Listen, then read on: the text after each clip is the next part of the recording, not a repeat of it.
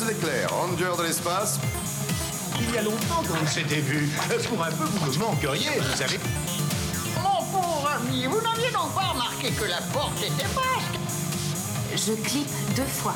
Si tu cliques... Ah bah merci, t'es sympa. Kawabunga! Mon Dieu, j'ai plus de tympan, donc... C'est vrai. Eh bah, bonjour à tous nos amis Ninja Mutants qui nous écoutent et bienvenue dans Stop Motion, votre émission qui vous parle d'animation. Ah bon? Bonjour Ista, salutations. Bonjour à Nero. Comment ça va? Ça va. Ah bah merde, on va dire en même temps. Bah ça va. Ah, ça va aussi. Chaud patate pour parler de ce film. Non, chaud pizza. Pardon. Ah, exactement, chaud pizza. Même si là je mange des crêpes. C'est ouf. Petit événement aujourd'hui, hein, qui ne se produit d'ailleurs que tous les 3000 ans, puisque on a le plaisir du grand retour de Claire Jette dans le podcast. Bonjour tout le monde. Salut Claire Jette et bienvenue. Bonjour Claire. Merci, bonjour Ista, bonjour Nero. Donc pour celles et ceux qui ont écouté ma vie de courgette, Claire est déjà venue une fois dans le podcast et on a décidé de l'inviter sur le long terme pour passer un peu plus de temps ensemble et un peu plus de fun et de diversité dans le podcast, on espère pour vous. J'en suis honorée. J'espère ne pas vous décevoir. Bah, on espère aussi. Hein. De toute façon, t'as signé un contrat avec ton sang, donc on s'arrangera. Je ne peux plus faire marche arrière. Je vais envoyer des messages codés pendant le podcast pour qu'on vienne m'aider. Help. Mm. La France parle au français. Pourquoi ça? C'est quoi? Non, ça va dévier. Non, ça va dévier. Ça dévie déjà. Alors, ça part déjà en couille après 3 minutes. Super. Alors, au programme aujourd'hui, 3e film du thème La Ligne Verte. On se retrouve pour TMNT, donc les Tortues Ninja, un film qui nous parle de notre rapport à l'imaginaire via le folklore japonais. Non, je déconne, on va parler pizza, reptiles et bagarres. J'y ai presque cru. Mais avant toute chose, avant de commencer, la question très importante, hein, c'est quoi votre pizza préférée? Parce qu'on est là pour ça, après tout. Moi, j'aime bien les calzones. Faire pas comme tout le monde. Ah, j'allais dire calzone aussi, mais... calzone végétarien. Ah oui. Moi, j'ai dit chef, c'est végétarien. Ah non, c'est vegan, pardon. Non, c'est végétarien. Oui, c'est végétarien. Je dis n'importe quoi. Chèvre miel, elle est bonne. Oui, chèvre miel, ouais. Bah moi, je finis ma crêpe en s'écoutant parler de... C'était la pause bouffe. De pizza. Quelle est votre crêpe préférée? Avec un petit peu de cassonade. Ma crêpe préférée? Crêpe faite maison que je viens juste de faire pour les auditeurs et auditrices. Hein, si vous avez faim, bah moi, je me régale. Ah, super. Moi, j'ai des vieux chips. Alors donc, TMNT ou Teenage Mutant Ninja Turtle, c'est action, aventure, fantastique. Je mettrai un peu de fantastique quand même. Hein. C'est réalisé par Kevin Munro. C'est quoi votre histoire avec les Tortues Ninja, avec TMNT? Pas spécifiquement ce film, parce que vous l'aviez pas vu, comme moi. Non, on l'a découvert tous les 3 ensemble, mais de plus général, avec Tortues Ninja, c'est quoi votre rapport à ces tortues ultra connues? Bah vas-y, stop. Moi? Ok, bon, j'allais dire vas-y de Claire, mais bon, si tu veux. Hein. Peu importe, hein, vous y passerez tous les 2, c'est le même prix. Bah moi, c'est le dessin animé sur France 3, quand j'étais gamin, que j'ai pas mal vu. Et puis en fait, je sais pas, j'ai toujours aimé les tortues, elles m'ont toujours été sympas. J'avais les films aussi, j'aimais bien les films des années 80. Donc j'avais l'affiche. Précision, France 3, c'était le dessin animé, la série animée commençait en 88, je crois, finie en 96, hein, ouais, c'est ça? Ouais, la plus connue, quoi. Ouais. Parce qu'on a eu plein d'autres. C'est les Chevaliers d'Écaille, je crois. Ouais. Et j'avais dans ma chambre, j'avais le poster de Tortue Ninja 3, un poster géant qui venait d'un vrai cinéma et tout. Oh! C'était, voilà, j'étais content. Stylé. Même si je crois que le film, il est nul, mais bon, je m'en rappelle plus. C'est ok. Je préférais l'oublier. Ouais. Claire Jette Oui, bah en vrai, moi, je suis pas... Enfin, l'univers Tortue Ninja, je connais pas que ça. Ma seule référence, pareil, c'est vraiment la série Chevalier d'Écaille que je regardais quand j'étais petite et dont je kiffais le générique, mais ça s'arrête là. J'ai jamais poussé plus loin la découverte des Tortues Ninja, quoi. Les films, je les ai pas vus, donc j'ai pas vu les 3 longs métrages. Bah là, c'est le seul long métrage. Quoi? Nope. Mais du coup, ouais, ça s'arrête là. J'ai pas une grande connaissance de l'univers, à part la série que je regardais gamine, quoi, mais c'est tout. Bah moi, c'est comme vous, hein, j'ai découvert les Tortues Ninja. Quoique non, c'est un peu différent, je pense. Enfin, moi, j'ai vu les films un tout petit peu plus tard. Je pense, je devais avoir 10-11 ans, mais j'avais connu le dessin animé et puis tout le merchandising qu'il y avait autour. Hein. Je pense que j'ai dû, moi, peut-être découvrir les Tortues Ninja avec les jeux. Les jouets, parce qu'il y avait souvent des brocantes et tout. J'avais des figurines, moi, Tortues Ninja. Ouais. Près de chez moi et... J'adorais un des jeux qui permettait de faire tourner ta tête, je sais plus trop quoi, tu pouvais ramener ta tête dans la carapace. Ouais. Je sais plus, il y avait un truc comme ça et je trouvais ça trop cool. Ça faisait partie des jouets vraiment petits qui me fascinaient un peu. J'en avais une comme ça, tu ouvrais la carapace, tu pouvais le rentrer, le bonhomme, il puisse se transformer en tortue en fait. Ouais. Et ça, t'en avais plein dans les brocantes à l'époque, tu pouvais en acheter et tout, c'était trop cool. Et je pense que je les ai un peu connus comme ça. Puis après, la série, effectivement, Chevalier d'écaille sur France 3, donc la série commence en 88, et qui était grave cool. Enfin, grave cool, dans mon enfance. Après, c'est vrai que maintenant, ça vieillit et l'histoire est pas folle, mais... En fait, je crois que si tu regardes, c'est surtout le générique qui est grave cool. Et le scénario est pas ouf. On se souvient plus du générique. Après, gamin, tu suivais pas... j'ai pas vu tous les épisodes, on les voyait de manière éparse. De temps en temps, c'était sympa, quoi. Mais je pense que si tu t'en quittes maintenant, c'est peut-être imbuvable. Hein. Je pense pas que je pourrais revoir la série entièrement. Ouais, quoi. Ça va être compliqué. Et j'avais vu un tout petit peu... j'avais vu un peu les films aussi, et les séries live, et... déjà gamin, bon, je sais que je vais peut-être en procès certains, mais je trouvais ça déjà gamin, je trouvais ça gênant et cringe. La gueule des tortues. Pourtant, j'aime beaucoup les effets pratiques et tout. Hein, j'adore ça. Enfin, mais les voir danser, faire les guignols et les cons, je trouvais ça hyper gênant déjà petit.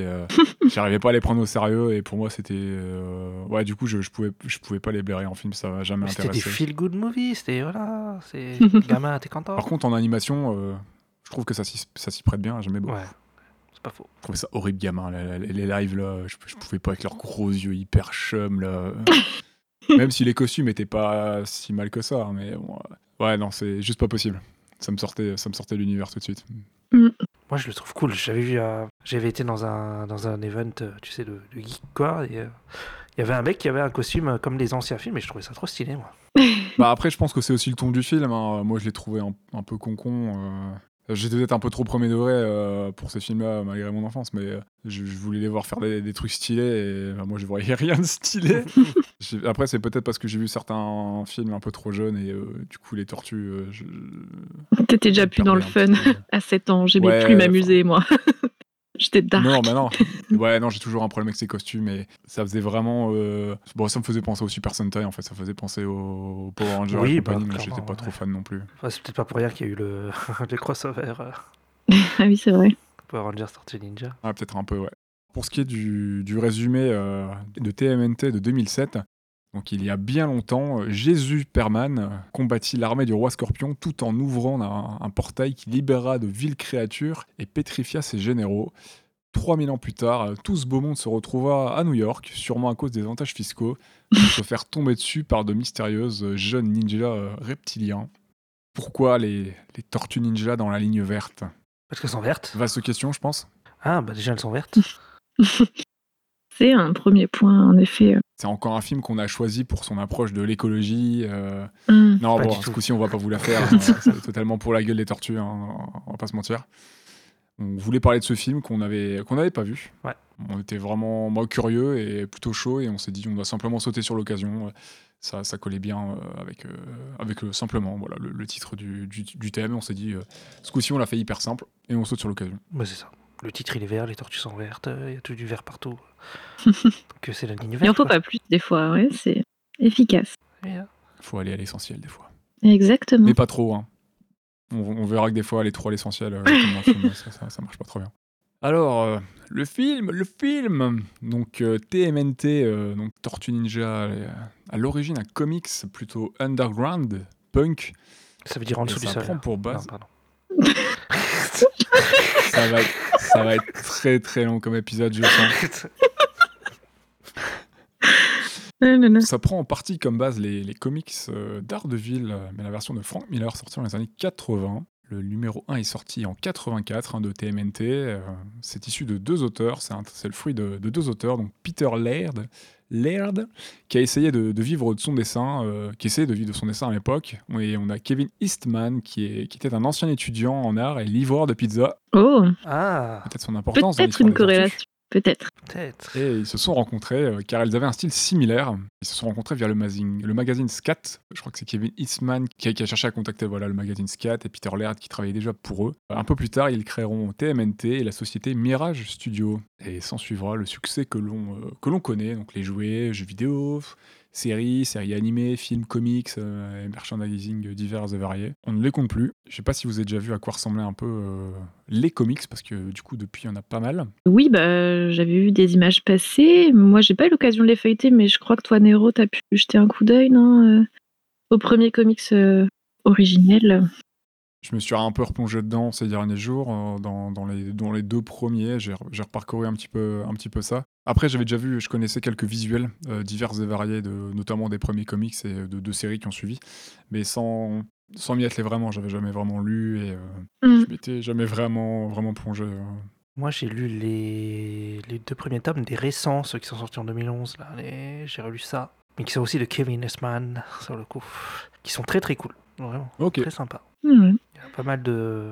Ils refont un peu les origines des tortues et tout, il y a des trucs qui changent, il y a des nouveaux mutants, il y a notamment un chat qui s'appelle Old Hob, qui est un peu un chat pirate comme ça, qui est très stylé. Enfin, un pirate, enfin, genre il a un manteau sur les yeux, quoi.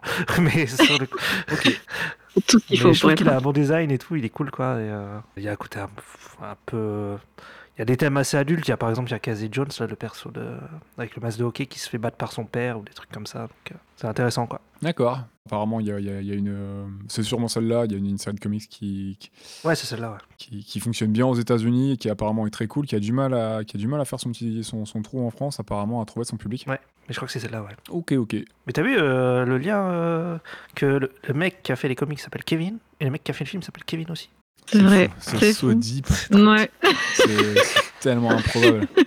Il y a tellement peu de gens qui s'appellent Kevin, en plus c'est un problème. Oui, pareil, c'est vrai. Oh bah je pense qu'il y a un truc, hein, c'est pas le hasard, je pense que c'est le dessin. Non, je pense vraiment que c'est l'anecdote d'ailleurs qu'on retiendra tout. De l'épisode, je pense que c'est la meilleure. On n'aura pas mieux. Tout le monde s'appelle Kevin. On n'aura pas mieux à vous proposer ce soir. Tout le monde s'appelle Kevin. Donc TMNT de 2007, c'est le premier film depuis 1993, hein, on a été 14 ans, ça a été très très dur, hein, 14 ans sans TMNT, puisque le 3 était sorti en 93, je crois. Le 4 fut annulé, un 4 en live était prévu, et c'est plus ou moins devenu le TMNT de 2007. Ouais. C'est le premier film en CGI qui a eu une naissance très très difficile. La licence était au point mort depuis toutes ces années, entre l'arrêt de la série animée et les échecs de la série live qui s'appelait TMNT The Next Mutation, qui avait l'air horrible. Ça avait pété, ça. Ils ont mis un bon moment à pouvoir lancer ce projet, et à motiver des producteurs, à motiver les troupes pour pouvoir faire ça. Mais ça, c'est le seul film d'animation qui est sorti au cinéma. Parce que les Tortues Ninja, ils ont quelques films, mais sortis en DVD. Ouais. Mais au cinéma, ça, c'est le seul, quoi. Et les deux autres qui ont suivi, c'est les deux films live réalisés par... je sais plus qui, un mec qui se produit par Michael Bay, mais du coup ils sont réalisés par d'autres mecs, des mecs qui ont copié le style de Michael Bay, ou alors c'est limite lui, j'ai l'impression que c'est lui qui les a réalisés sur certains moments, parce que tellement ça ressemble à ses films. Mais le 1 et 2 c'est pas le même réal, mais ça ressemble à du Michael Bay. Oui. Donc à la prod, donc en tant que producteur sur le projet, on a Gareth Walker, et en tant que réal, on a Kevin Munro, qui ont été directement négociés avec Peter Laird, qui a été très difficile à convaincre. C'est le seul qu'il fallait vraiment convaincre, parce que Laird avait racheté les droits de Tortue Ninja, son comparse Kevin Eastman, avec qui ils avaient fondé Tortue Ninja en 2000, quelques années auparavant. Ils ont un petit peu galéré, mais ils ont réussi à le convaincre, et ça a permis le lancement du projet. Il y a quelques anecdotes autour de ça, mais on va pas toutes les faire, vous pouvez les trouver assez facilement sur le net. Le réalisateur Kevin Munro est canadien, il est réal, scénariste, producteur, animateur, artiste de manière un peu plus générale, je crois. Et il a travaillé sur une série qu'on a sûrement connue tous les trois, hein, qui s'appelait Hey Arnold. Ah oui, ouais, tiens non. Au storyboard. Si, je regardais quand j'étais gamin. Ouais, pareil. Same, je détestais ce dessin animé. Horreur de ce dessin animé. À ce point. J'aimais bien. Ah ouais. Il a travaillé sur Freaky Flyers, la réalisation au scénario lead artist. C'est un jeu vidéo sorti en 2003. Je ne sais pas si tu connais, Ista. Pas du tout, ça ne me dit rien du tout. Freaky Flyers. Freaky Flyers. Freaky Flyers, non, je ne connais pas. Voilà, il a dirigé le projet. Et voilà, je suis allé voir la jaquette du jeu, voir un petit peu à quoi ça ressemblait, mais non, ça ne me dit rien. Bah ouais, non plus. En parlant de jeu, du coup, en 2016, c'est lui qui a réalisé le film Ratchet & Clank. Il est aussi au scénario et à la prod exécutif. Je crois qu'il est pas terrible, hein, le film. Je ne l'ai pas vu. J'ai vu quelques visuels, ça n'avait pas l'air transcendant, mais j'ai pas d'avis spécialement dessus non plus, je l'ai pas vu. Je sais pas si toi tu l'as vu, Claire. Non, pas eu cette occasion. Et en dernier, en 2017, du coup, My Little Pony The Movie, sur lequel il était consultant créatif et storyboarder. J'ai fait un petit peu son CV globalement, parce qu'il n'a pas travaillé sur des masses de trucs non plus. Donc, bon, okay. J'ai vu un film My Little Pony, mais c'est pas celui-là, je crois. Et j'ai trouvé ça pas mal. C'est peut-être okay, celui qui est plus récent. Hein. Okay. Après, je sais pas combien il y en a des My Little Pony Movie. Ouais, moi, c'était un qui était sur Netflix. Non, mais je crois que sur Home Ciné, je crois qu'il y en a eu qu'un. Ouais. Enfin, je sais pas. C'est peut-être lui, hein, celui de 2017. Hein, ouais. Déjà, ça commence à dater. Hein. Ah ouais, ça me dit un truc. Je crois que j'avais vu quand c'était sorti. Au scénario, du coup, on a Kevin Munro, donc le réalisateur, et on a, du coup, normal, hein, Peter Laird et Kevin Eastman, qui sont créateurs de TMNT. Laird était un petit peu impliqué dans la prod du film. En ce qui concerne la production même du film, on a Warner Bros qui est derrière et The Weinstein Company. Les problèmes. J'en parlerai pas plus. Pour ce qui est de la réal principale du film, la prod s'est scindée en deux. Il y avait un studio à Sherman Oaks en Californie qui employait environ 70 personnes et le studio Imagi Animation Studio qui était situé à Hong Kong et qui employait à peu près 300 personnes sur la prod, qui a duré à peu près 2 ans. Et Imagi Animation Studio, donc c'est un studio chinois donc basé à Hong Kong. Ça a été fondé en 2000, ça a fermé ses portes en 2010, notamment suite au four d'Astro Boy, le film d'animation 3D dont on avait déjà parlé tous les deux. Ok, oui. Et ils ont une petite filmo, ils ont travaillé en 2005 sur Digital Monster X Evolution avec la Toei Animation, donc un film Digimon. Ouais, je me disais c'est Digimon ça, oui, ok. En 2008, film dont on a parlé il n'y a pas longtemps, aussi à deux, notamment sur Twitter, ils ont travaillé en coprod avec Madhouse sur Highlander The Search of Vengeance. Ah oui, ok. Je ne savais pas. Ça, faut vraiment qu'on le voit là. Ouais. Moi, j'ai déjà vu, mais je m'en souviens plus trop. Bah, moi, je le reverrai, enfin, je le découvrirai bientôt. Mm-hmm. Et en 2009, Astro Boy. Et après, ils ont fermé. Ils ont fait faillite. C'est ça. Après, alors ils avaient des projets dans les cartons, notamment TMNT 2 et 3, qui ont été prévus un temps. Et un film The Legend of Zelda. Suite au four d'Astro Boy. Je vais pas m'étayer dessus parce que il y a des théories, il y a des trucs non officiels, il y a eu plein d'histoires dessus, mais il devait y avoir une suite à Tortue Ninja, oui. Il y a eu plein de trucs. Il y a des trucs factuellement vrais, d'autres on n'est pas sûr et tout, qui ont fait que voilà la prod finalement ça s'est retrouvée annulée, ça a donné plus tard les deux films live dont on a parlé il y a quelques minutes. Et Astro Boy du coup a fait fermer le rideau au studio. Ok. Petit point casting rapidos, puisque dans les plus grosses voix, on a Sarah Michelle Gellar en April O'Neil. Donc nous, on l'a tous les trois vu en VO, on l'a vu ensemble. Mmh. Donc on a Chris Evans en Kazei. Yes. On a Mako Iwamatsu qui joue le maître Splinter, qui est d'ailleurs décédé juste avant la sortie du film et apparemment peu de temps après l'officialisation du casting vocal, je crois. Je crois le lendemain de l'officialisation, un truc comme ça. Ah ouais. Ouais. Genre ils ont annoncé son nom, à la Comic-Con ou je sais plus quoi, et puis le lendemain il est décédé. Ah ouais, dis donc, violent. Et on a Patrick Stewart qui joue Jésus, donc Mark Winters. Ah c'est lui que t'appelles Jésus, d'accord. Jésus Perman, ouais. Jésus Perman. On passe au film ? Yes.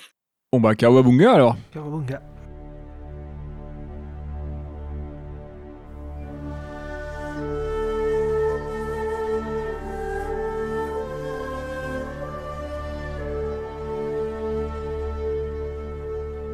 Alors, qu'est-ce que vous avez pensé du film, les amis ? C'est une riche question. Elle est très vaste. Hein. Je peux être un peu plus précis. Je peux lancer la chose si vous voulez. Hein. Donc, fluide, fumée verte durant le titre. Moi, j'ai pensé à Godzilla The Series direct. En plus, elle avec un petit bruit random au début et tout. Ouais. Pas con. Et juste après ça, j'ai pensé à La Momie, à Gargoyles. Alors, il y a la première intro qui sert de teaser trailer aussi. Oui. Qui est plutôt stylée. Oui. Et puis après, deuxième intro, scène d'exposition. On va pas faire tout le film comme ça, mais je voulais parler vite fait.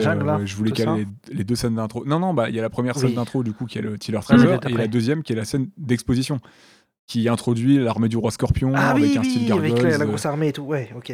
Qui fait un peu gargoyle sur les bords, intro des gargoyles, là, du film, de la série d'animation. Ouais. Mais tu te dis, le film, il va être épique de ouf. Quand tu vois ça. Tout ça dans une ambiance. Mais oui, moi j'y ai cru en plus. Cinématique PS2, un peu foirée, sépia. C'est 2006. Très moche. Ouais, mais le film après il est plus beau, il est quand même plus joli. Là je trouve que la première intro est ils ont voulu faire un style un peu, tu sais, un peu comme, enfin c'est pas vraiment pareil, c'est beaucoup plus beau. Le Hellboy 2, Il y a aussi un truc comme ça où tu sais, ils te racontent les elfes ou je sais pas quoi, et en fait, c'est un peu en dessin animé et tout. Je pense dans l'idée, c'est ça, mais en fait, là, c'est dégueulasse, quoi, sur le coup. Apparemment, le Hellboy 1, pour le coup, parce que je sais pas si le 2 était sorti, mais le 1 a servi un peu de note d'intention, ainsi que Batman Begins, ce qui pourrait être cohérent avec un petit peu l'armure et tout de Raphaël. Et la lumière un peu dure et tout. Apparemment, ça a servi un petit peu de point de rêve pour les intentions de réal et les visuels d'après Munro et compagnie. Et la preuve. Ouais, c'est possible. Ça m'étonnerait pas, ouais. Moi, pour le coup, autant le film, globalement, on va y venir petit à petit, mais il y a des moments où il y a des passages où c'est assez joli avec la lumière et tout, il y a des petits hauts, des petits bas, mais là, le passage en sépia, je trouve ça hyper laid. Ouais. C'est vraiment en dessous du reste du film, quoi. Mais ça veut se donner un style, mais ça marche pas. Ça fait vraiment cinématique de jeu un peu pourrave, quoi. Pour le coup, je crois que c'est certainement la pire scène du film. La pire séquence, ouais, je pense que c'est clairement la pire séquence du film, c'est une des plus moches et en plus elle est nulle. Enfin, elle est pas nulle. Le truc que j'aime pas, c'est que. Je suis d'accord avec ça, j'ai pas trouvé ça nul. Mais... une scène d'exposition, on peut te montrer des trucs, mais non, on te le raconte en même temps, ce que tu vois. Enfin, moi je trouve ça pas ouf. Après, moi j'aime bien l'aspect un peu narrateur, tu vois, genre qui accompagne un peu ce qu'on voit à l'écran. Ce que j'ai trouvé dommage, c'est que justement, je trouve cette scène d'ouverture. Elle a l'air cool pour plein de trucs, genre en mode. Elle te vend quand même, je sais pas, genre en mode. La grosse menace, des monstres, etc., un peu apocalyptiques qui vont genre détruire l'humanité, tout ça, attention. Et en fait, le reste du film, je trouve, n'a rien à voir avec ce ton un peu menaçant qu'on donnait. Différence, en fait, qui m'a un peu déçue, quoi, entre cette intro qui te vend certaines choses et la suite du film qui ne s'en sert pas suffisamment, en fait. Enfin, je sais pas. Du coup, ça a donné de l'importance à des images qu'on voit en début de film, en mode, ah ouais, ça va être important et tout. Alors oui, ça a une importance un petit peu, mais... il y a beaucoup de choses qui passent à la trappe et c'est ça que j'ai trouvé bizarre, du coup. Enfin, voilà. Non, mais je suis d'accord. Il y a vraiment une dissonance entre cette séquence-là et le reste du film. Istot, ouais, je sais pas si t'as quelque chose à ajouter sur cette petite intro. Non, pas spécialement. Je trouve que, après, moi, je trouve ça sympa. Ça me donne quand même envie, tu vois. Enfin, quand ils te racontent le truc, je suis en mode, ça peut être stylé, quoi. Moi, j'étais curieux, mais ça m'a un peu fait un chaud-froid parce que voilà, la première intro est très stylée, ultra dynamique. T'as déjà une voix off et tout qui est grave cool. C'est vrai que t'as deux intros d'un coup. Ouais. Et là, d'un coup, tu passes sur une intro moins bien, moins belle, moins rythmée et tout. Et là, tu repasses sur un truc un peu plus sympa parce que la suite du film, visuellement, elle est quand même un peu mieux. Je vais y revenir au fur et à mesure de l'épisode, mais j'ai rehaussé un peu mon avis sur le film par rapport au visionnage. Sur certains points. Ouais. Okay. Je l'ai remis en contexte et tout, et en faisant des screens, en faisant des pauses, en regardant de nouveau certains passages et tout, il y a vraiment des petites choses plutôt sympathiques, notamment sur la lumière, il y a vraiment un très très beau traitement de la lumière. Moi j'ai calé dans le film des plans, j'ai l'impression qu'il y a des plans des fois qui veulent ressembler aux comics, qui sont très stylés, c'est ceux où tu vois, genre quand tu vois Leonardo en haut d'un immeuble et il a les yeux tout blancs, tu vois. Contre-jour et tout, j'ai pris des screens de ça justement. Après ces deux séquences d'intro, on peut découvrir Raphaël en tant qu'un peu fantôme, fantôme de la forêt en Amérique du Sud, là, on voit qu'il est seul et tout, et qu'il joue le vigilante dans le sud en Amérique du Sud. Non, c'est Leonardo, par contre. Leonardo, pardon. Ouais. Les plans de lumière, quand il est dans l'arbre et tout, sont grave chouettes aussi. Il y a une belle lumière diffuse avec une fumée qui donne un style très sympa, et la lumière est vraiment très travaillée, quoi. C'est une des choses les plus travaillées du film, et c'est plutôt bien maîtrisé. Ça, c'est vraiment dans les gros points positifs. Globalement, le film, j'ai trouvé sympa sans plus, je dirais, notamment à cause du scénario. C'est le gros défaut du film, qui est ultra convenu, qui n'est pas très intéressant dans sa narration. On a un film, j'ai la sensation qu'on a un film TMNT, puis dans les renseignements que j'ai trouvés sur le net, ils ont vraiment voulu faire quelque chose plutôt cool, redonner du sérieux et la crédibilité à cet univers, se rapprocher du comics. Il y a des intentions plutôt sympathiques, mais on se retrouve avec un film, je trouve, familial assez moyen, convenu et très bête par moments, avec des facilités scénaristiques sur 20. Ah bah clairement. Les 13 monstres qui se retrouvent à New York parce que c'est New York. On te claque 13 monstres alors qu'ils auraient pu en claquer 3, ça suffisait. Tout se retrouve à New York parce que ta gueule, c'est magique, je sais pas. Les scènes d'exposition sont nulles, les indices, c'est pour les enfants de 3 ans. Genre, coucou, je signe mes fléchettes tranquillisantes du nom de mon entreprise pour capturer des monstres. Coucou Léo qui reconnaît pas Raph en armure. Réli, c'est même un enfant de 3 ans, il le grille tout de suite. Heureusement que vous êtes frères, les gars. J'ai l'impression qu'on est pris pour un débile. Ouais, ça, par contre, horreur. Tu vois, Kazé, il a reconnu direct. Mais son frère, non. Ça n'a aucun sens. Mais tu vois, ça, pour moi, c'est facilité scénaristique. Tu vois. C'est juste pour la scène. Et du coup, moi, ça me fait sortir du film. Tu vois. Non, c'est parce qu'il est tellement dans son monde. Cherche une excuse. Ah, il doit y en avoir beaucoup des créatures qui font agir les confrères, qui ont trois doigts. Une carapace. Une carapace dans le dos. Il y a Tortank. Ah merde, on n'est pas dans la bonne licence. Presque pas. Moi, je suis un peu déçu que le film n'ait pas été un peu plus loin scénaristiquement. Après, l'histoire entre Leonardo et Raphaël est cool. Ce qui se passe elle est cool. Ouais. Ça, je suis d'accord, c'est le meilleur point scénaristique du film. C'est même le seul point qui est sympa. Ouais. Parce qu'après, c'est osé, je trouve. Bah, ça fait un peu épisode de dessin animé, quoi. Mm. Avec des méchants random. Bah, c'est ça, en fait. Ça fait scénario qui aurait pu tenir dans un 20 minutes de la série animée, quoi. Mais tiré sur un film, quoi. Ouais, clairement. Alors qu'ils auraient pu faire un film sur toute la rivalité de Léo et de Raph. C'est quand même un truc où le méchant, il est pas vraiment méchant. C'est vrai, ça, c'est du jamais vu. Ouais, ça aussi, c'est dans les points que je trouve nuls d'ailleurs. Ah merde. C'est quand même un ultra riche, complètement égoïste, qui pense qu'à lui, juste a pu devenir mortel, qui est montré de manière positive à la fin, alors qu'il aurait pu utiliser sa thune pour... Et son immortalité, ses pouvoirs pour aider le monde, en fait. Genre qu'il n'y ait plus de pauvres, genre de trucs, plus de criminels, moins de criminels, j'en sais rien, tu vois. Et non, c'est juste... c'est un bon gars. Bah non, en fait, il veut juste mourir, en fait. Il se jetait dans la lave et c'était bon, quoi. Le rôle du Batman, du coup, c'était too late, quoi. Bah non, mais avec ta thune, tu peux faire des choses pour réduire... C'est vrai. Tu peux faire un orphelinat. L'insécurité, la faim, payer des infrastructures, payer des hôpitaux, payer des bâtiments potables pour que les gens pauvres puissent vivre dedans, je sais pas. Même il fallait qu'on pense qu'il est méchant, du coup, tu vois. Une facilité scénaristique nulle. Parce que c'est quand même une particularité du film, de ce truc, que c'est les Tortues Ninja, mais qu'il n'y a pas Shredder et que c'est après la mort de Shredder, sur le coup. Ouais, parce qu'en fait, le film, il se veut... En fait, il voulait pas revenir sur une origin story, etc. et tout. Il voulait travailler sur la suite du 3, en fait. Composition familiale, et c'est plus ou moins une suite du 3. Il voulait pas revenir sur tous les acquis. Ouais. Donc le film, il est un peu connecté aux 3 précédents films, vite fait, et à la série qui était en cours à l'époque. Ok. C'est rien d'officiel, comme quoi c'est une vraie suite et tout, mais il laisse planer le doute là-dessus, et comme il voulait pas repartir de zéro... Après, il n'y a pas Shredder, mais il y a quand même le clan des foot. Et le clan de Shredder. Il y a le clan des foot, et Keira, qui était, elle... introduite dans les comics et dans la série, je crois, qui était... Je pensais qu'elle était faite pour le film, moi, sur le coup. Non, elle vient des comics, hein, si je dis pas de bêtises. Ah, si mes sources sont bonnes. D'accord. Le film, quand je l'ai vu, j'étais pas hyper... Bon, je demandais qu'à l'apprécier, j'étais vraiment chaud pour le voir. Hein. J'avais pas plus kiffé que ça, mais en vrai, je ferais pas le film super beau et tout, mais voilà, comme je disais tout à l'heure, au fur et à mesure de faire pause, de regarder la photographie, de me renseigner sur certaines choses... vraiment une très très belle composition d'images avec une. Il a vraiment joué sur l'aspect bande dessinée.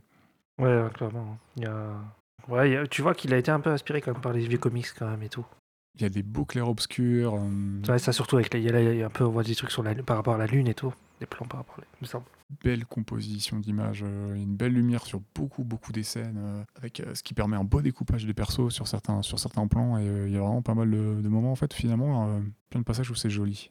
Je vais poser la question maintenant, c'est quoi votre scène ou votre séquence favorite dans le film ? Je pense qu'Akistan en aura peut-être encore une fois la même. C'est la baston Leonardo Raphaël. Ah ouais, c'est le seul combat qui est cool du film. Ah, voilà. Et c'est une des meilleures séquences du film, c'est une des seules dans lesquelles il y a une tension, il y a de l'émotion, t'en as quelque chose à faire, j'ai l'impression. Ah ouais, son frère, putain, c'est comme Obi-Wan et Anakin. Il y a une tension. Hein. C'est ça. C'est ça. Moi, je suis assez d'accord. Cette scène est cool. Plus sous la pluie et tout, un peu comme ça. C'est plutôt bien stylé. Et je suis d'accord. Le traitement des lumières, enfin, sur cette scène, j'ai trouvé cool aussi. Et c'est là où t'as vraiment une. Enfin, c'est le seul moment du film où t'as un peu genre une tension qui te prend, toi, spectateur, en mode qu'est-ce qui va se passer ? Tu vois, tu sens que peut-être Raphaël, il pourrait aller un peu trop loin et tout. Bon, finalement, non. Il finit par fuir, etc. Justement parce qu'il se dit que peut-être il aurait pu franchir une limite. Enfin, à la fin, il a l'air étonné lui-même d'avoir été si loin dans le combat avec son frère et tout. Donc, je trouve que c'est un peu la seule scène où t'es là, genre, ah ouais, et tout, trop bien. C'est vrai que le reste du film, t'as pas. Enfin, à zéro moment, tu crois, genre, t'as peur pour l'avenir de l'humanité ou quoi que ce soit, tu vois, genre, vu le traitement qui est fait de. Bah ouais, comme on disait, de la capture des monstres qui se fait en littéralement 25 minutes, tu vois, parce qu'ils sont tous à New York et genre, on en voit 2 se faire attraper. Et encore, t'as une scène qui est un peu rigolote, j'ai trouvé cool quand même, mais la scène où c'est le petit monstre là qui ressemble un peu à Gremlins, chopé par Raphaël, mais tu vois ça, tu trouves ça rigolo, c'est une scène un peu marrante et fun et tout. Pas mal celle-là, moi j'avais bien aimé. Du coup, les monstres, ils ont pas trop de crédibilité, tu vois, genre à zéro moment, t'as peur de qu'il va se passer quoi que ce soit, genre c'est pas une menace, tu vois, genre il y a pas de... C'est pour ça que je trouvais que ça détonnait vachement de ce qu'on nous propose dans la deuxième intro. C'est une scène Pretty Woman, mais il y a plus de tension dans Pretty Woman. C'est ça.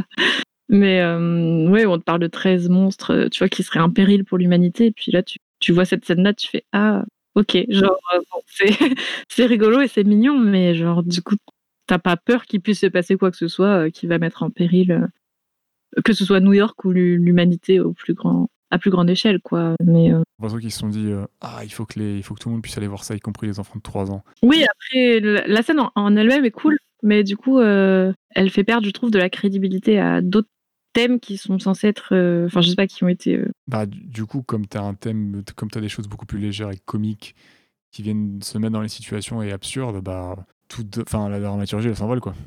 Déjà qu'il y en a pas. Yes. Ouais, du coup cette scène de duel en 3 Raphaël et Léo, elle est je reviens un coup dessus, mais elle est vraiment très cool. Hein. C'est duel au sommaire, où c'est deux justiciers solos qui s'affrontent, parce qu'il y en a un qui est un fantôme sylvestre au début du film, et l'autre est un justicier urbain. C'est l'opposition du leader désigné par Splinter et du rebelle de la bande. D'ailleurs, Splinter qui est un vrai connard dans le film. Ouais, j'allais en parler. C'est vraiment une non-fure. C'est vrai, mon Dieu. Tu n'es peut-être pas mon enfant préféré, mais... on va en parler, justement. Et pour finir avec cette scène, la pluie est très bien gérée, c'est stylé, le lighting est très soigné, les gros plans sur le visage, ils fonctionnent très bien, hein, les textures sont, franchement, ça va, elles sont jolies. J'ai revu un peu à la hausse aussi mon avis sur le film, sur les visuels, parce que j'ai vu le budget du film qui est de 34 millions, ce qui est très très peu. Ouais, c'est pas beaucoup, hein, ce que j'allais dire, ouais. Et quand tu le compares à d'autres films d'animation sortis, alors je vais pas regarder... C'est que je crois qu'il y a un film de Danny Boone, il fait 20 millions et quelques. Il y a même des films de Danny Boone qui ont coûté plus cher que ça, mais... Après, si tu veux, on peut compter en Perfect Blue, hein, mais bon. Ouais, bon. Mais ça, c'est de la triche, Perfect Blue. Mais non, c'est pas de la triche. Et oui, du coup, 34 millions de budget, et quand tu compares à ce qui a été fait un peu à l'époque, je voulais comparer à quelques autres films, mais ça serait un peu injuste parce que les films que j'avais en tête ont un budget quand même assez, plus de 100 millions, assez conséquent, parce qu'il y a quand même Ratatouille et compagnie qui sont sortis la même année, Les Rois de la Glisse et tout, et c'est un peu plus quand même. Et ils s'en sortent pas trop mal, même si le chara-design, par contre, des humains... Ouais, des humains surtout. Je les trouve foncièrement dégueulasses, et je l'ai comparé à un autre film sorti la même année que j'avais vu à la télé par hasard, que j'avais regardé, parce que je sais pas pourquoi. Je vais aller revoir des visuels sur le net et ça pique un. Les humains sont aussi bien faits que dans Barbie Fairytopia. Voilà. Et c'est loin d'être un compliment. Dans Barbie. Les films d'animation Barbie qui passaient à la télé. Les DVD. D'accord. Oui, les Barbie. Ok. Ah, oui. Voilà. Très bien. C'est des très bons films Barbie. Je rigole. Ouais. C'est aucun doute, toi. Du coup, cette scène de dualité me fait me dire que c'est dommage qu'elle ne soit pas un peu plus au centre. Ça aurait pu être sympa d'avoir peut-être un Raph devenu antagoniste, car trop extrême dans sa façon de lutter contre le crime. Ouais. Tu sais, il aurait pu se perdre dans sa quête de justice et Léo aurait pu le ramener, tu vois. Raph, c'est toujours un peu ça. Dans l'histoire, c'est le violent, donc pas la brute. Donc, l'histoire qu'il est un peu trop bourrin, quoi. Et à côté de ça, on a des méchants. On a une tier list OSEF, finalement, on va pas se mentir. Une tier list, comment ça ? La tier list des méchants, elle est oui. Enfin, tu t'en fous complètement. Oui. Mais en plus, ils se font un peu régler à leur compte, pareil. En 2-2. Les méchants, de toute façon, c'est un épisode de Bob l'éponge, on va pas se mentir. Parce que dans Bob l'éponge, ça fonctionne. Sinon, tu voulais parler des persos, parlons un peu des persos, on va se marrer un peu. C'est parti ! Vas-y. On va revenir un peu dessus, comme ça, les gens qui ne... Non, j'avais pas envie, mais on doit le faire. Par cœur. Super ambiance. Les gens qui ne connaissent pas par cœur les personnages, ça leur sera utile. Donc on a Leonardo, le chef de la bande, qui prend tout sur soi, qui subit la relation toxique de Maître Sphincter. Ouais. Ça y est, il a pu casser sa blague. La blague est faite. Oui. On a Raffaello, le bourrin, qui a du mal à se contenir. C'est littéralement un enfant trop musclé. Et le Night Watcher, c'est nul comme nom de super-héros. Ça ressemble à Nightwing, ça marche. Dans le super-héros, c'est toujours débile, hein. Ouais, mais Night Watcher, Batman, l'homme chauve-souris. Pensé à White Watcher. Au moins, ça va à l'essentiel. Voilà. C'est le mec qui regarde dans la nuit. On a Donatello, le petit génie de la bande qui gère une hotline. Ouais. Et Michelangelo, enfin je dis et il y en a encore d'autres, mais l'enfant qui fait du skate et qui fait la tortue mascotte pour les goûter. D'ailleurs, je l'ai trouvé cool, la scène de skate aussi. Elle est très sympa. Mm.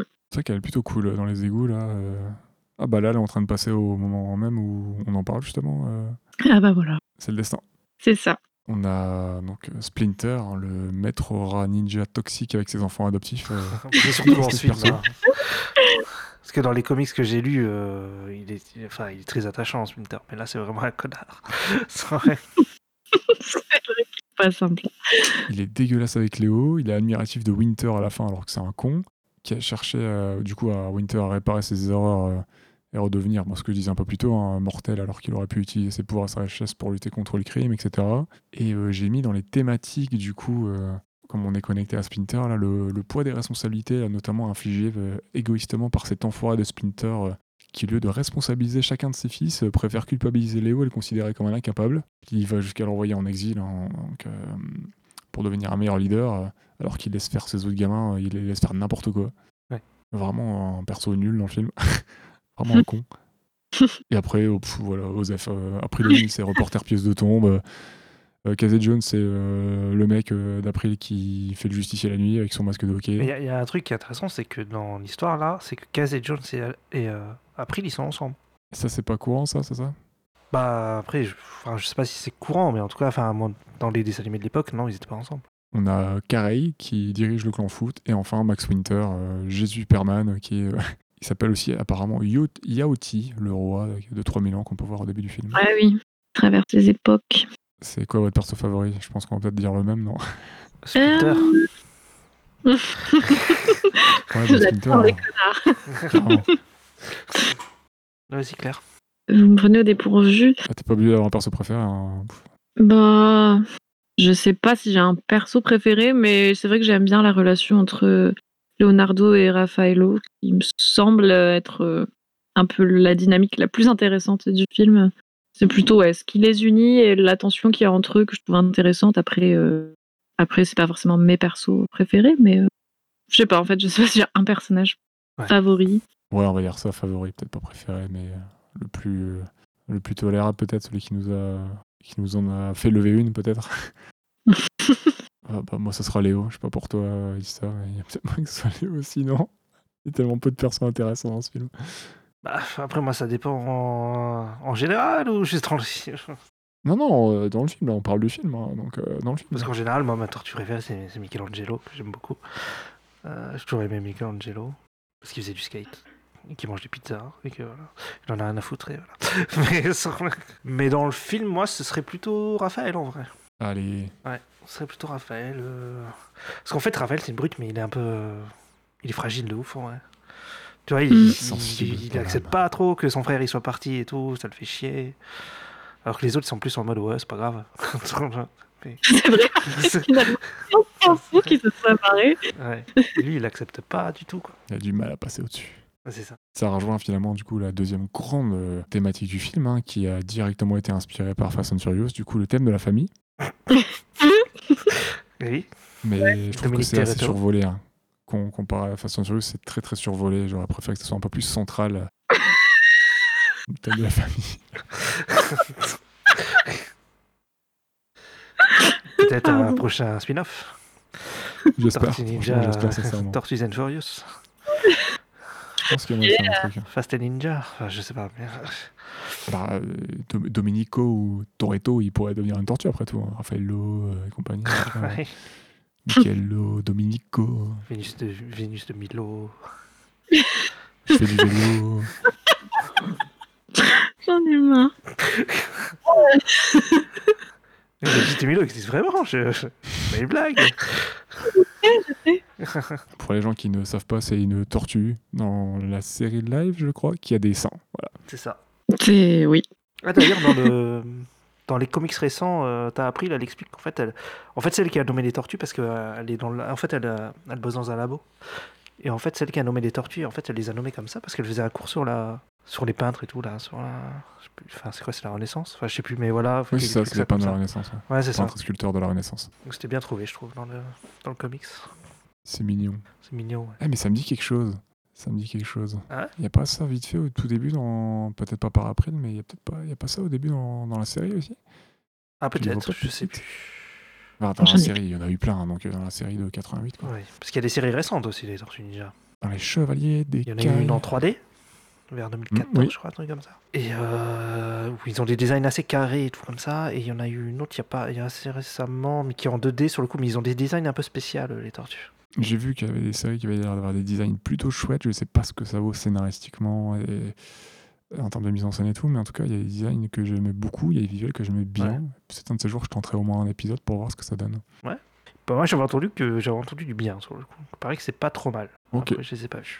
Après, apparemment, pour beaucoup de gens qui ont apprécié ce film-là, il est considéré comme le meilleur film Tortue Ninja. Ah oui. Du coup, sorti au cinéma, donc je veux même pas imaginer le. Enfin, j'en ai vu certains, j'ai vu les deux derniers en live, mais je me souviens plus du premier. Je sais pas si j'ai vu entièrement le 2 et le 3 gamin, je crois pas.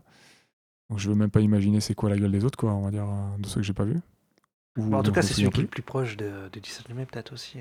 Déjà, il y a le truc que les tortues ont chacun une personnalité, ce qui n'était pas le cas dans les vieux films. Mm. Où ils dansaient tous, ils étaient tous débiles. Les 4 tortues étaient débiles, ils faisaient les cons, et voilà. Ah bah, de toute façon, c'est ce que j'aimais pas gamin, hein. C'est les voitures débiles, ça me saoule.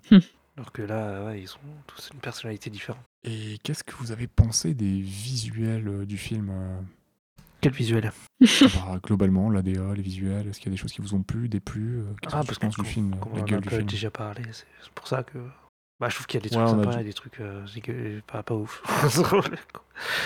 Voilà. Il y a plusieurs scènes bien sympas, on a un peu déjà évoqué toutes les scènes de nuit un peu. Enfin, la scène du combat, en vrai, entre Raph et Léo, elle est cool. Visuellement, il y a avec l'ambiance de la pluie, le fait qu'il fasse nuit et tout, j'ai trouvé ça bien géré. Le combat est bien lisible, je l'ai trouvé vraiment sympa.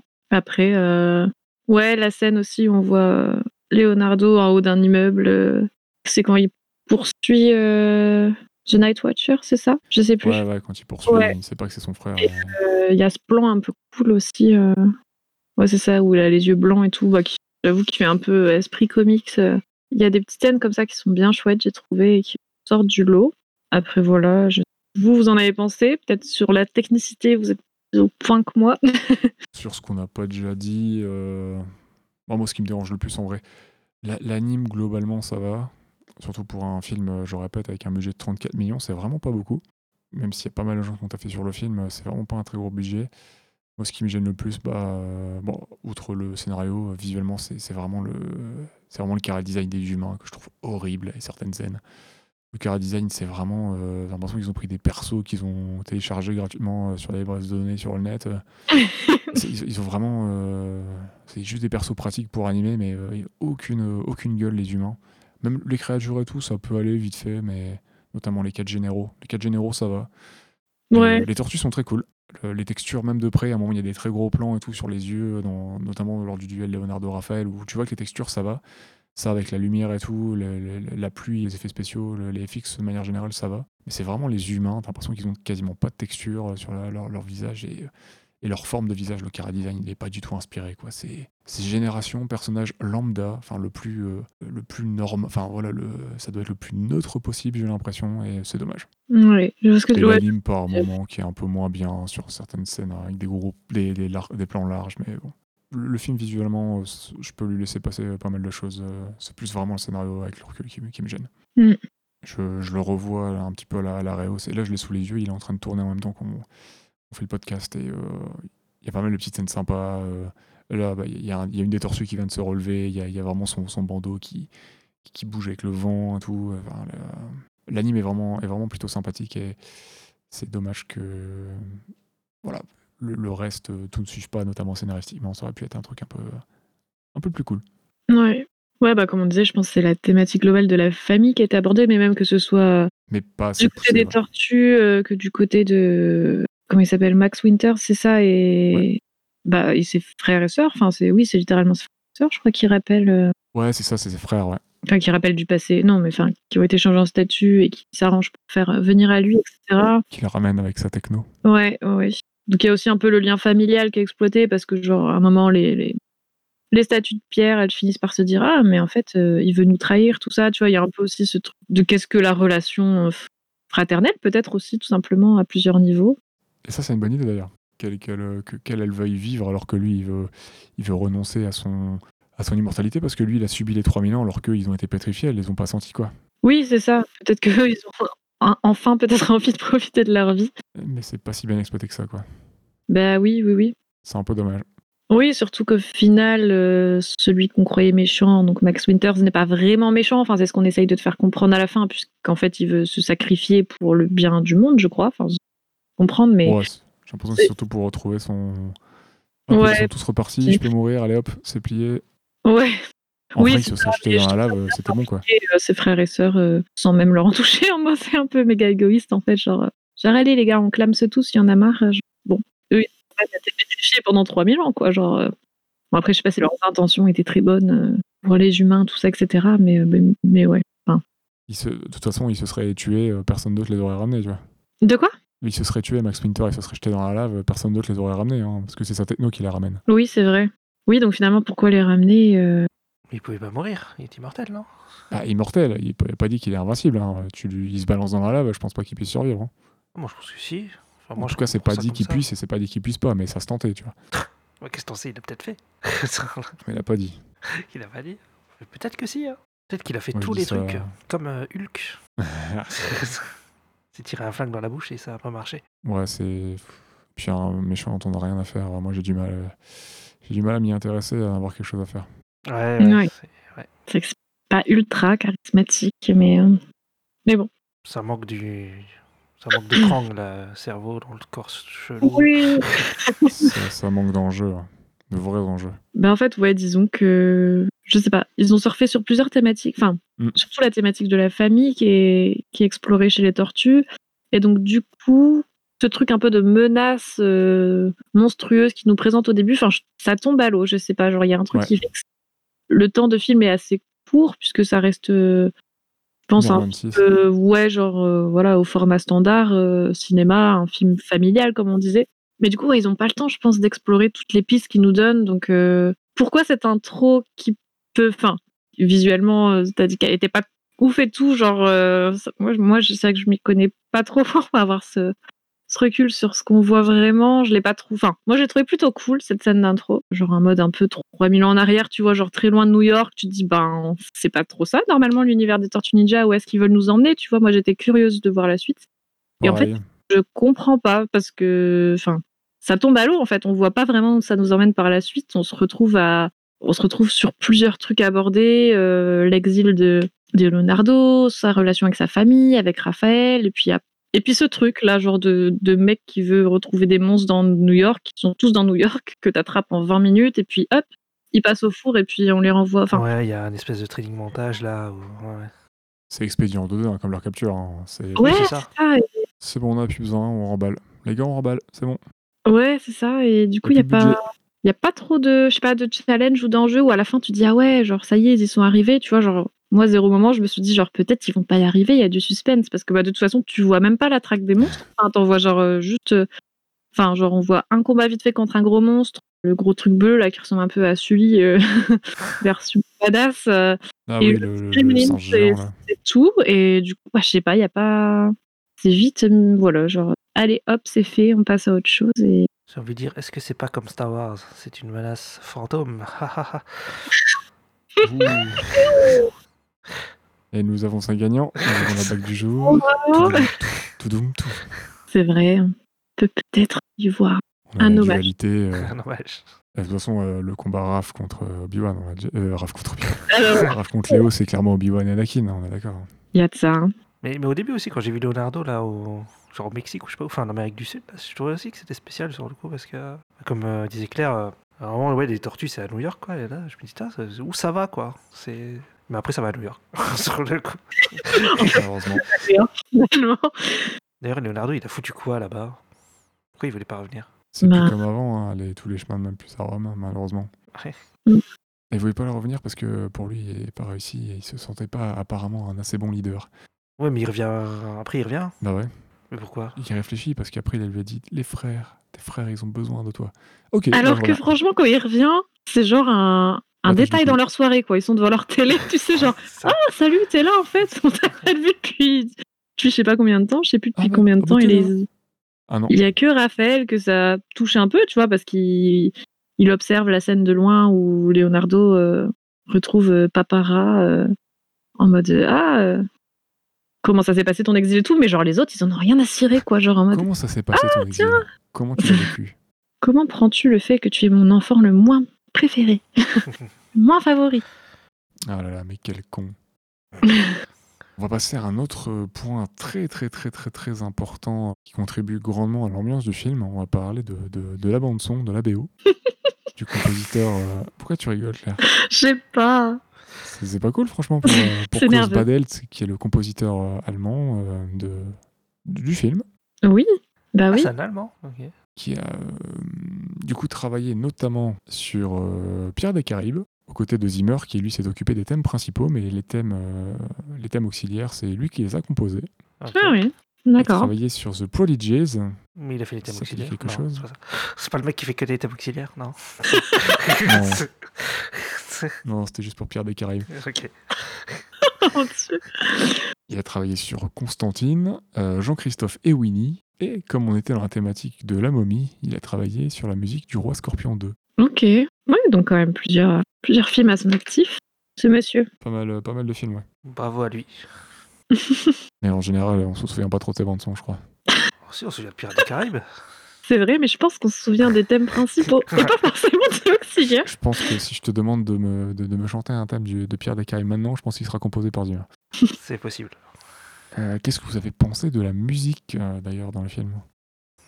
En fait, je suis désolée. Là, il y a un ballot de paille qui vient de passer devant nous. C'est par là. Ouais, elle n'a pas dû me marquer vraiment. J'ai pas trop de souvenirs non plus. Après, bon, ça veut rien dire. Hein. Ouais, parfois, je suis pas forcément focus sur la musique, quand bien même ce serait du chef-d'œuvre, mais là, je pas suffisamment de souvenirs pour en parler, en bien ou en mal d'ailleurs. Je me souviens plus bien. Après, moi j'ai réécouté un peu l'OST durant la prépa de l'épisode. Bon, ouais. Rien de spécial. C'est plutôt standard, c'est un peu cohérent avec le film, alors ça sort pas trop du lot. Et okay. Je l'écoutais, je l'oubliais instantanément. Donc, note après note. Juste un thème vite fait qui fait un peu genre enquête, qui revient une ou deux fois dans le film. Si je la réécoute là, parce que on a vu le film il y a quelques jours et que j'ai réécouté l'OST tout à l'heure, elle va revenir, mais sinon, en vrai. C'est pas très marquant et j'ai pas trouvé ça foufou. Après, il n'y a pas vraiment de scènes qui mettent en valeur la musique et inversement, il n'y a pas vraiment de scènes qui sont... C'est peut-être là, justement, le combat Raphaël-Leonardo, il y a peut-être un moment, il y a peut-être une musique un peu... Un peu épique. Ouais, je sais pas épique, mais il me semble qu'il y a un truc à ce moment-là, mais je sais plus ce que c'est. Ouais, mais il y a une zik, hein, mais elle est plutôt... Après, elle est fonctionnelle, mais elle est pas... Ouais, c'est ça. Ouais. Elle est fonctionnelle, mais elle est pas très... En vrai, t'aurais pu mettre, tu peux la mettre dans, je sais pas, dans plein d'autres films, quoi. C'est pas... Ouais. Pour la scène de skate aussi, non ? Il n'y a pas une musique un peu fun et cool qui accompagnait la scène, je crois. Je crois quand même... Ouais, il doit y avoir une musique un peu punk.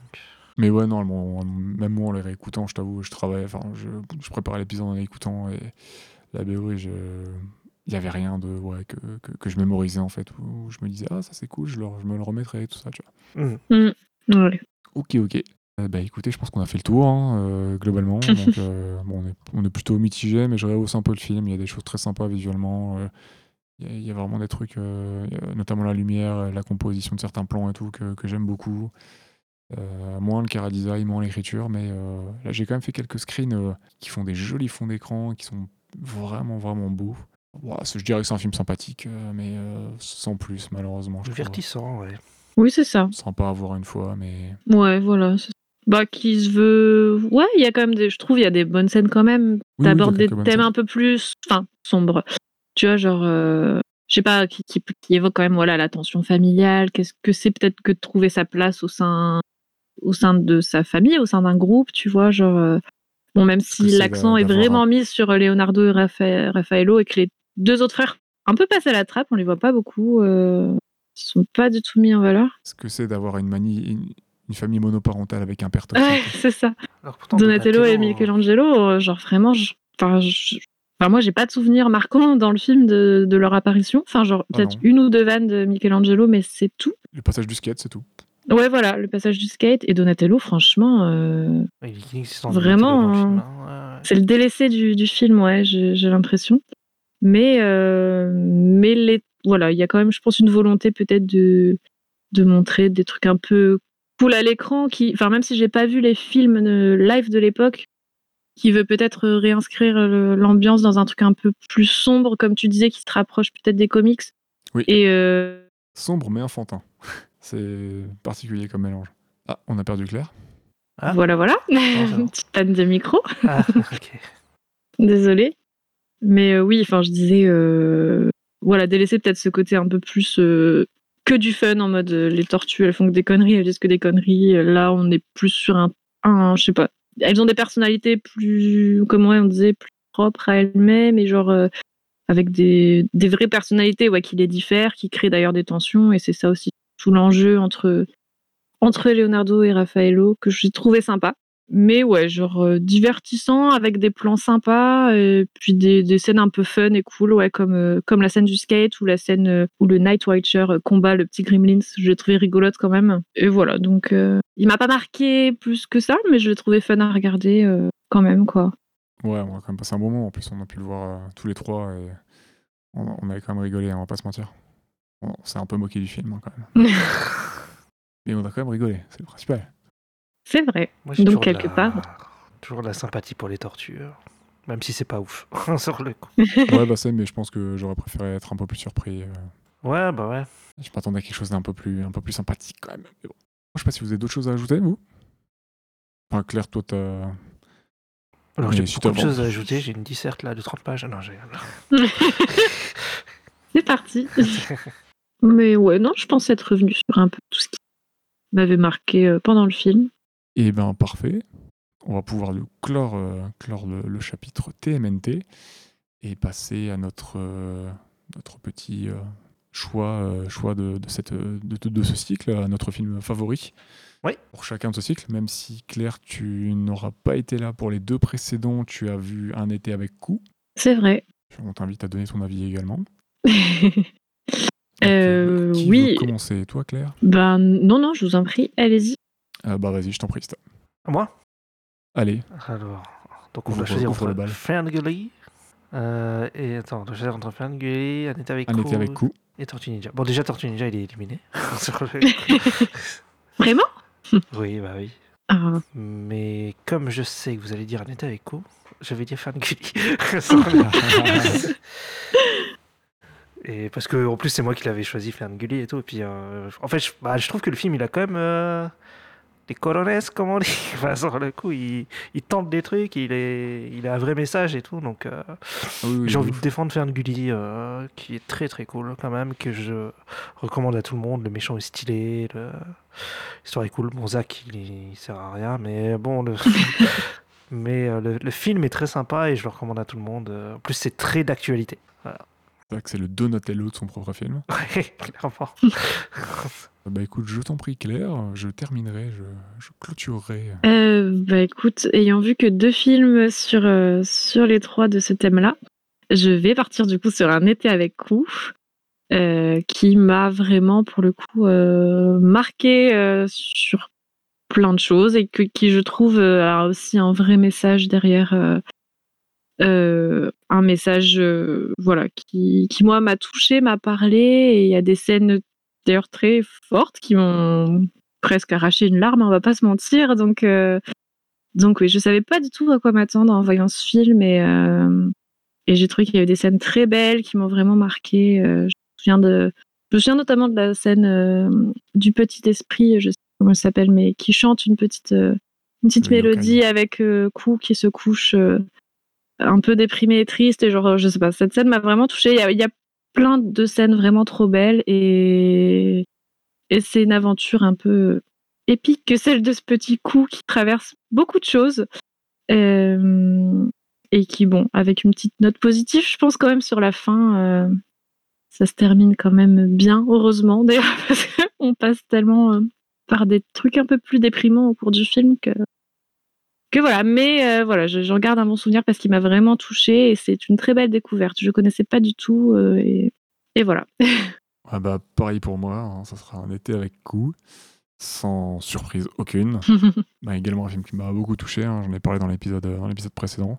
Film qui te prend pas par la main, qui est bourré de messages hyper intéressants, qui est très bien écrit,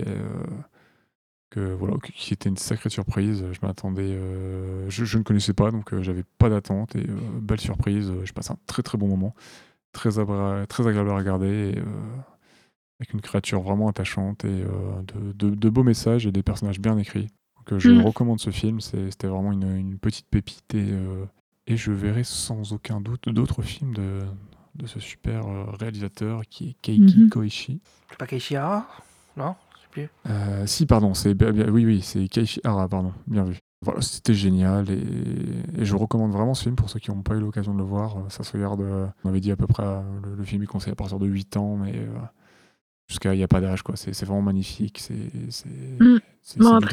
l'ai trouvé quand même, certaines scènes assez dur. Après, ça veut pas dire que c'est pas adressé à un plus jeune public, mais d'ailleurs, des scènes un peu dures qui m'ont justement un peu surprise parce que je m'attendais pas à voir certaines scènes de violence, tu vois, dans ce film. Donc c'est là où je me suis dit, d'accord, ça... Parce que pendant 1h30, le film, il a un côté feel good et puis après, ça part en couille. Bah oui, vraiment, ouais, genre... C'est pas un film qui te prend par la main, clairement. Non, c'est clair, t'as des scènes vraiment très difficiles, notamment... Te met en difficulté émotionnelle. Ouais, c'est ça. Avec Monsieur le Chien, vraiment le personnage, mon personnage favori, et genre tellement la victime de ce film, genre c'est très des scènes très dures, mais c'est super beau, c'est à voir, franchement, n'hésitez pas. Mais ouais, mais pas gratuite quoi, c'est pas dur pour juste pour être dur. Je pense qu'il y a vraiment genre des messages très intéressants et pertinents, et voir ça, oui, peut-être avec un plus jeune public, ça peut les éveiller aussi à plein de thématiques intéressantes, comme la nature, le rapport de l'homme à la nature, aux êtres vivants, autres que les hommes. C'est super enrichissant et en plus très joli à regarder, très poétique, voilà. Votez, coup. Il n'y a pas de vote. Sur le coup, là, le coup a gagné 2 contrats. J'ai pas vu l'autre, donc peut-être que mon vote n'est pas forcément... Ouais. Effectivement, l'autre est moins bien, mais... Il n'y a pas le film qui a gagné, hein. On donne juste notre préférence. Oui, voilà. On ne fera pas ça. Du coup, ça sort vraiment de... On l'a vraiment placé là juste pour dire « Ah, la ligne verte, il y a un bonhomme vert. » Oui, finalement. C'est hyper pertinent et très très belle surprise. Et... Ouais, c'était fou. On peut peut-être annoncer notre prochain thème et le prochain film que l'on va faire. Mais oui, mais donc lequel était-ce?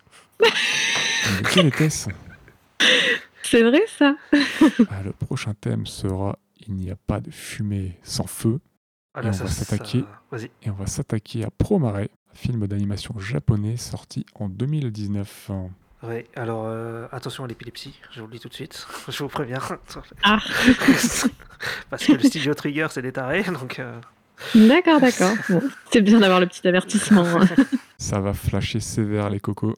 Ça bouge dans tous les sens, c'est surtout ça. C'est hyper dynamique, quoi. Ok. Si vous avez vu Star Wars Vision, c'est fait par ceux qui ont fait l'épisode avec les jumeaux, le 3e. Hein, sur le coup. Ouais, avec le combat de sabre, avec les sabres qui se distordent, qui sont liés dans l'espace, voilà, ça part dans le vaisseau. C'est trop n'importe quoi. Et là, c'est pareil. D'accord, bon. Merci de nous avoir écoutés. J'espère que cet épisode vous aura plu et qu'on n'aura pas été trop vilain avec ces tortues. C'est vrai qu'en général, on ne peut pas trop parler... des films qui m'ont un peu trop moins plu, mais bon, j'espère que ça sera quand même intéressant à écouter, mine de rien. En plus, notre premier épisode vraiment à 3, là, on essayait de... Oui, c'est... On va essayer de trouver un équilibre. Yes. Voilà, le temps de trouver aussi un rythme, etc. Là, bon, d'habitude, on a des invités, là, on n'est pas d'invités, mais on essaye de voir comment on peut parfaitement s'intégrer à 3. N'hésitez pas à vous abonner et à partager sur les différents réseaux sociaux. Est-ce que tu peux nous les rappeler, Ista, s'il te plaît ? Oui, alors on est sur Twitter et Instagram @StopMotionPod. N'hésitez pas à nous mettre 5 étoiles sur Apple Podcast et Spotify, ça nous aidera pour le référencement et à nous faire remarquer un tout petit peu plus sur ces plateformes. Exactement. Vous pouvez aussi, si ça vous tente, aller faire un petit tour du côté d'Ultimate, notre émission sur les séries d'animation qui devrait avoir un nouvel épisode assez prochainement. Merci de nous avoir écoutés, on vous dit à très vite et Kawabunga. Kawabunga. À bientôt.